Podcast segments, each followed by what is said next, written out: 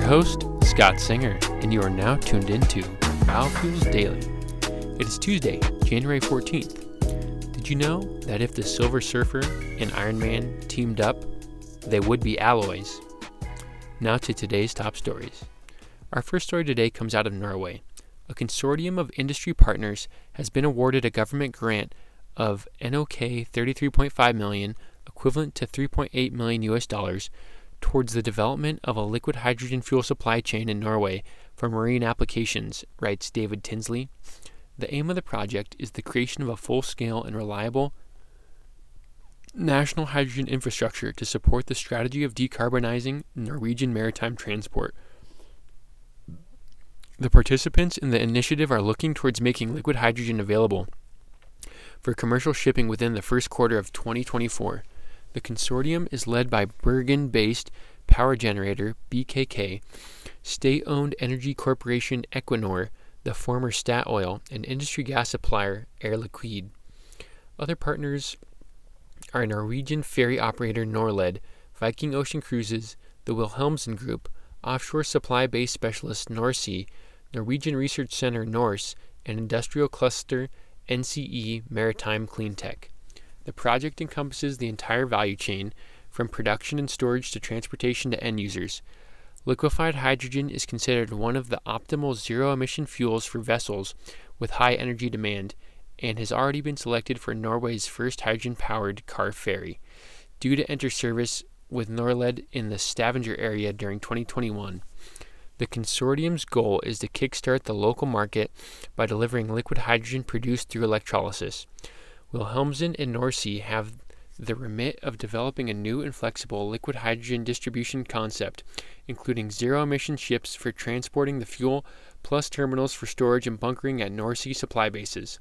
Wilhelmsen and Viking Ocean Cruises, like Norled, also intend to become hydrogen fuel users. It is envisaged that the planned hydrogen terminals will additionally serve other forms of transport, including buses.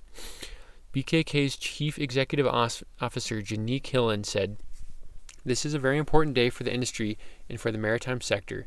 Currently, there are ongoing hydrogen projects within the fields of cruise ships, offshore vessels, ferries, and fast ferries in Norway.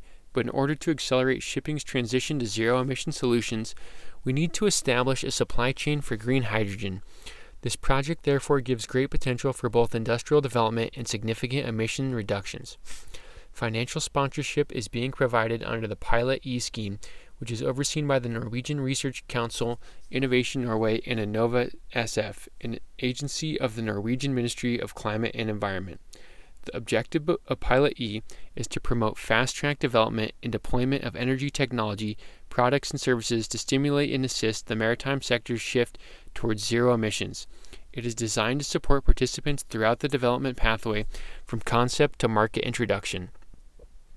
Norled's pioneering ferry will be installed with an energy system based on two 200 kilowatt Ballard fuel cell modules and will store 3 tons of liquid hydrogen, Arranged out for 80 cars and 299 passengers, the double ender will be de- deployed between Hjelmeland, Nesvik, and Skipavik, forming a connection of the country's western Highway 13. Construction has been awarded to Norwegian contractor Westcon using an 82 meter design from LMG Marin, due to make her debut in the opening quarter of next year. The ferry will bunker liquid hydrogen every three weeks from road tankers. LMG Marin, Norled, Westcon, and Ballard Europe are among nine European partners involved in the EU funded flagship's research and innovation project aimed at realizing hydrogen fueled vessels. Besides the new build at the Westcon Yard, Norway, one of two double enders ordered by Norled at Turkish shipbuilder at a shipyard and initially designed for biodiesel operation will also be adapted to run on hydrogen. Both vessels will have capacity for 199 passengers and 60 cars and have been assigned to the Finn Sambandant route north of Stavanger on scheduled delivery from 2022 onwards. Our second story of the day comes out of Italy. On the 16th of December, the company Snam doubled the volume of the hydrogen blend which was experimentally introduced into its natural gas transmission network in Contursi Terme Salerno to 10%.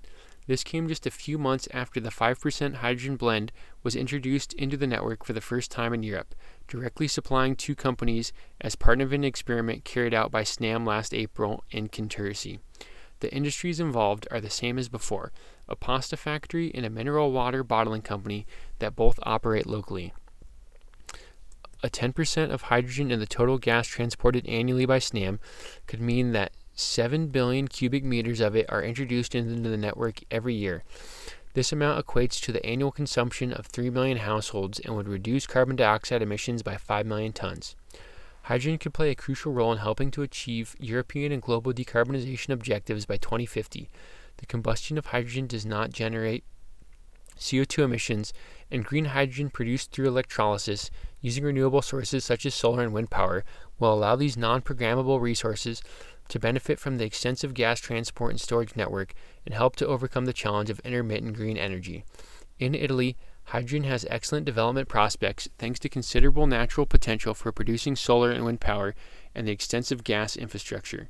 According to a SNAM McKinsey study, hydrogen can meet almost a quarter, 23% of national energy demand by 2050 in a 95% decarbonization scenario, which would be necessary to reach the target of limiting global warming to 1.5 degrees more than the current combined market share of electricity generated from renewable and fossil sources, 20% in 2018.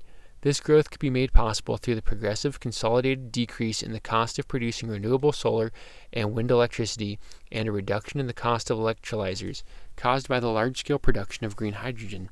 The greatest potential for hydrogen use concerns the transport sectors, trucks, buses, and trains, the residential sector, heating, in some industrial applications, refining, ammonia production, steel production, and other processes that require high temperatures.